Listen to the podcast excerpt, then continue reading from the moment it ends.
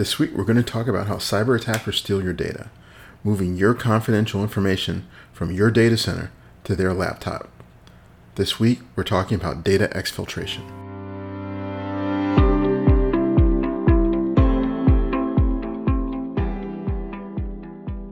When we think of our house, how do we protect it? We put locks on our doors, locks on our windows. We try to keep the bad guys on the outside. When we think of protecting our data, it's the same thing.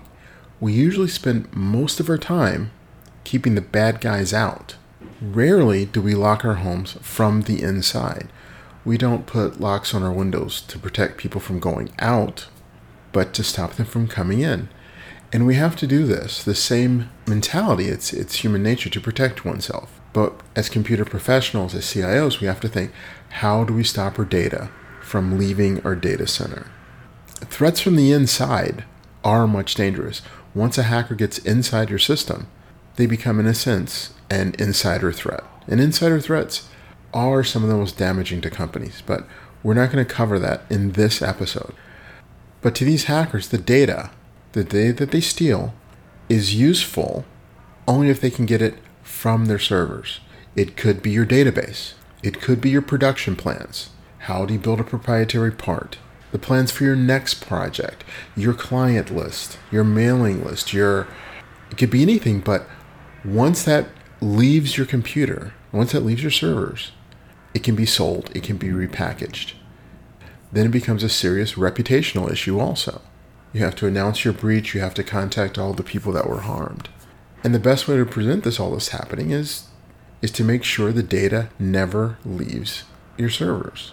Now, when we think about this, it's it's called exfiltration. Exfiltration is covertly getting the information from your data center out of your data center, from your on-prem machines off premises. Think of it as as covert shoplifting. Now, no one would shoplift if they knew that they can never leave the store. The biggest example of data exfiltration is the famous OPM hack.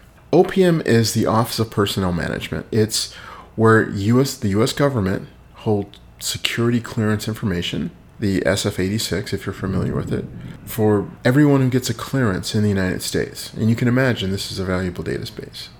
It's one of the largest data breaches in history. In June 2015, there was a data breach targeting these personnel records. It, was exfiltrated in the breach, personally identifiable information, social security numbers, name, addresses. It was extremely valuable.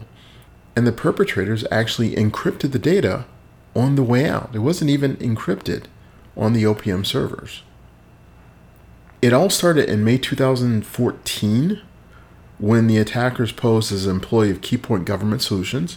It's a subcontractor and with social engineering, gained access. These hackers were state sponsored. They were working on behalf of the Chinese government, and they carried out the attack. The DNI, the Director of National Intelligence, James Clapper, said, You have to kind of salute the Chinese for what they did.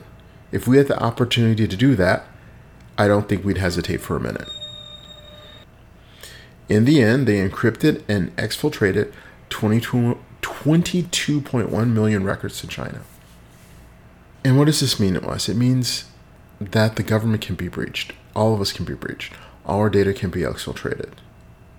Now, as I said, we're not going to talk about insider threats.